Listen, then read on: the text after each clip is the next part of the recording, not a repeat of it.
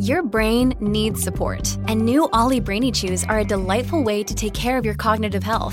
Made with scientifically backed ingredients like Thai ginger, L-theanine, and caffeine, Brainy Chews support healthy brain function and help you find your focus, stay chill, or get energized. Be kind to your mind and get these nootropic chews at ollie dot com. That's O L L Y dot com. These statements have not been evaluated by the Food and Drug Administration. This product is not intended to diagnose, treat, cure, or prevent any disease.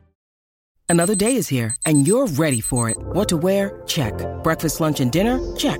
Planning for what's next and how to save for it? That's where Bank of America can help. For your financial to-dos, Bank of America has experts ready to help get you closer to your goals. Get started at one of our local financial centers or twenty-four seven in our mobile banking app. Find a location near you at bankofamerica.com slash talk to us. What would you like the power to do? Mobile banking requires downloading the app and is only available for select devices. Message and data rates may apply. Bank of America N A, member F D I C. There's no question the multiverse is having a kind of moment in popular culture. You know, Marvel movies have been leaning into it. Doctor Strange and the Multiverse of Madness, various Spider-Man movies, but also Rick and Morty and Everything Everywhere All at Once. You might think it's the fault of physics, because physicists have been talking about a multiverse for a few decades now, both in cosmology and in quantum mechanics. But in fact, as often happens in Hollywood and elsewhere, you ignore what the scientists say, and you do your own kind of thing. The kind of multiverse that is being used in Hollywood is more like the philosophical idea of the set of all possible worlds. It's clear why this would be so interesting to people, because we've all made decisions. We've all wondered what life would be like if they were a little bit different, if an election had gone a different way, if our team had gone a different way, if we had not gotten hurt, if we had asked that person out for a date. And this sort of makes us think, well, maybe we're in the wrong universe. We're in the wrong timeline. There's another world out there. That's the one I want to be in. Now, science comes along, physics, my own field, and says, you know, it's possible. There literally are other universes out there. Places where things are different. But there's different ways in which science can lead us to the idea of a multiverse. I'm Sean Carroll. I'm a theoretical physicist and philosopher at Johns Hopkins University, and I'm the author of The Biggest Ideas in the Universe: Space, Time, and Motion.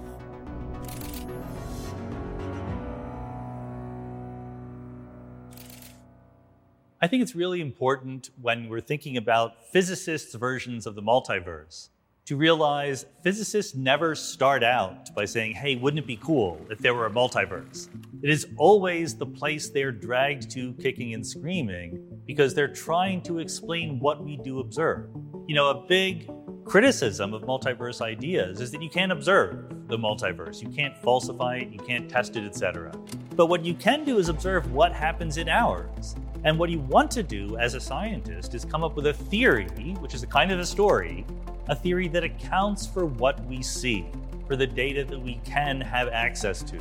And some theories, some very, very simple, very easy to write down theories, like the inflationary theory of cosmology or the many worlds theory of quantum mechanics, they both explain what we see in our universe and unambiguously predict the existence of other universes. In cosmology, which is maybe the most famous one up until recently, there's literally just parts of our universe that are so far away where conditions can be radically different. They can either be kind of like us, but with different details, or even different laws of physics, different particles and forces and the whole shebang. There's an entirely different conception called the many worlds of quantum mechanics, which is both in some sense more realistic and easy to bring into reality, but also more mind-blowing. It just says, whenever you have a quantum mechanical system, which, spoiler alert, all systems are quantum mechanical at heart. But whenever you measure it in a particular way, you can get different possible measurement outcomes. This is something we've understood for one hundred years now. The question is, what happens to the alternative measurement outcomes that you didn't observe?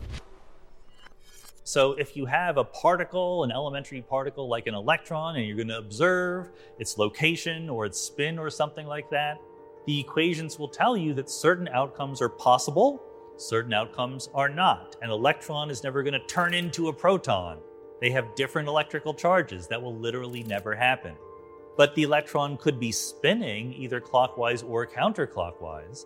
And the many worlds version of quantum mechanics says both, both of those, those will generically come true in When you need mealtime inspiration, it's worth shopping Kroger, where you'll find over thirty thousand mouthwatering choices that excite your inner foodie. And no matter what tasty choice you make, you'll enjoy our everyday low prices, plus extra ways to save, like digital coupons worth over six hundred dollars each week. You can also save up to one dollar off per gallon at the pump with fuel points. More savings and more inspiring flavors make shopping Kroger worth it every time. Kroger, fresh for everyone. Fuel restrictions apply. Different universes. So this is literally a parallel universe. This isn't some place very, very far away. This is a simultaneously existing reality where the outcome of a quantum mechanical experiment turned out differently to ours. And if big noticeable things in the world depend on the outcome of that experiment, you could wind up in a very different looking universe.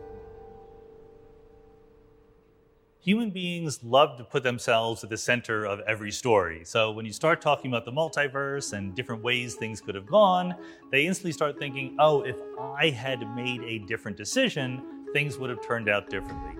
And that's fine if you're just being philosophical and thinking about the space of all possible ways the world could have gone. But if you're thinking like a physicist, you solve the equations. It has literally nothing to do with human beings making decisions. If you think about the cosmological multiverse, the other universes are literally billions of light years away. They have nothing to do with you and your choices throughout the day. The quantum mechanics multiverse is a little bit of a different story because it does happen sort of everywhere. There's things going on that create two parallel realities. But the things that are going on are not human beings making decisions. They're subatomic particles being measured in some quantum mechanical way. If anything, it's the quantum measurements that force you to make a decision, not your decisions forcing different universes to come into existence. After all, you are a body made of a whole bunch of quantum mechanical particles, electrons and protons and neutrons. If you choose to describe yourself that way, there are different versions of you branching the universe. So then you have to ask, well, if I could have seen the electron spinning clockwise or counterclockwise, and I saw it spinning counterclockwise, what is my relationship to the person who saw it spinning clockwise? Are they me, just in a different universe, or are they a separate person? I think the clear answer here is there's a relationship, but they're a different person. It's very much like identical twins. You have one fertilized egg. There's at one point in time a single cell that is one entity there in the universe, but it splits into two different people. I think that's how we should think about different versions of ourselves in the multiverse. They might share a past, but once they've diverged, once they're in a universe of their own, they are now separate people. It's not weird or impossible to contemplate. It's just a slightly more sophisticated version of our notion of personal identity updated for the multiverse. I absolutely believe we can imagine thinking about the multiverse as a useful psychological tool or personal tool, right?